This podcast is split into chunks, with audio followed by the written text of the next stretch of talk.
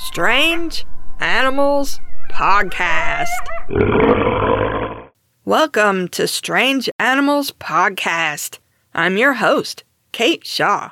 This week, we're going to learn about some indestructible animals, or at least animals that are incredibly tough. You may be surprised to learn that they're all invertebrates. It's a suggestion by Nicholas, and one of the animals Nicholas suggested was also suggested by Emma, so thanks to both of them. We'll start with that one the scalyfoot gastropod, a deep sea snail. We actually covered this one a few years ago, but only in a Patreon episode. I went ahead and unlocked that episode so that anyone can listen to it, since I haven't done that in a while, so the first part of this episode will sound familiar if you just listen to that one. The scalyfoot gastropod lives around three hydrothermal vents in the Indian Ocean, about one and three quarters miles below the surface, or about 2,800 meters. The water around these vents, referred to as black smokers, can be more than 350 degrees Celsius. That's 660 degrees Fahrenheit, if you even need to know that that's too hot to live. The scalyfoot gastropod was discovered in 2001 but not formally described until 2015. The color of its shell varies from almost black to golden to white, depending on which population it's from, and it grows to almost 2 inches long, or nearly 5 centimeters. It doesn't have eyes, and while it does have a small mouth, it doesn't use it for eating. Instead, the snail contains symbiotic bacteria in a gland in its esophagus. The bacteria convert toxic hydrogen sulfide from the water around the hydrothermal vents into energy the snail uses to live. It's a process called chemosynthesis. In return, the bacteria get a safe place to live. The snail's shell contains an outer layer made of iron sulfides. Not only that, the bottom of the snail's foot is covered with sclerites, or spiky scales, that are also mineralized with iron sulfides. While the snail can't pull itself entirely into its shell, if something attacks it, the bottom of its foot is heavily armored and its shell is similarly tough. Researchers are studying the scalyfoot gastropod's shell to possibly make a similar composite material for protective gear and other items. The inner layer of the shell is made of a type of calcium carbonate, common in mollusk shells and some corals. The middle layer of the shell is regular snail shell material, organic periostracum, which helps dissipate heat as well as pressure from squeezing attacks, like from crab claws. And the outer layer, of course, is iron sulfides, like pyrite and greigite. Oh, and since greigite is magnetic, the snails stick to magnets. Unfortunately, the scalyfoot gastropod is endangered due to deep sea mining around its small, fragile habitat. Hopefully, conservationists can get laws passed to protect the thermal vents and all the animals that live around them.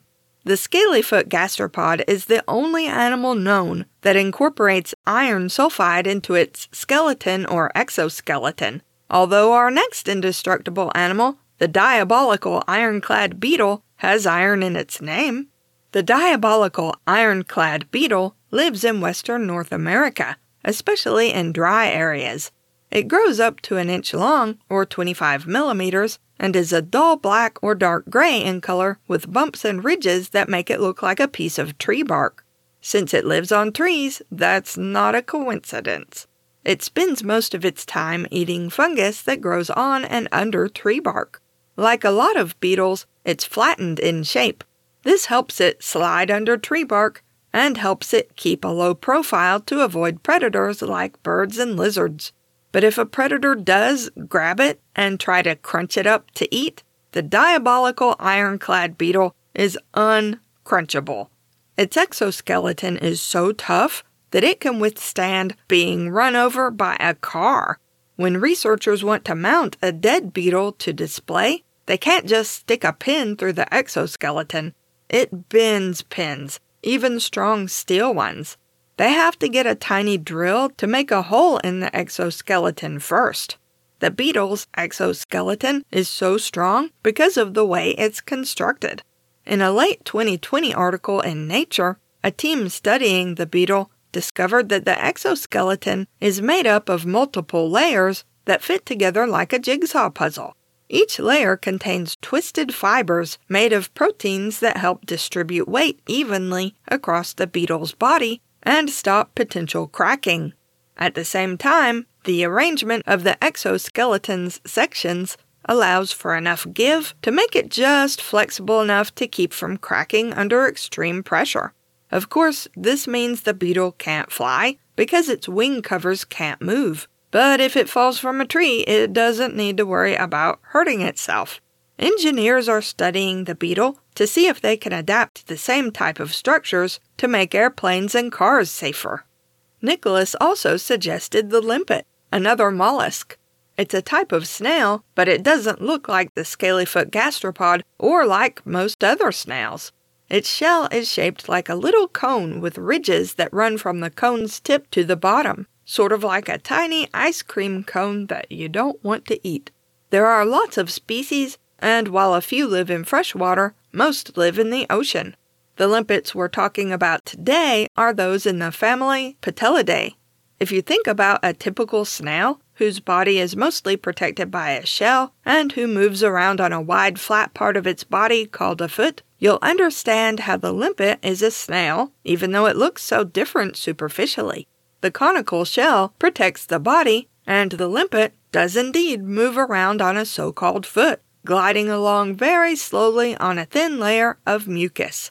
The limpet lives on rocks in the intertidal zone and is famous for being able to stick to a rock incredibly tightly.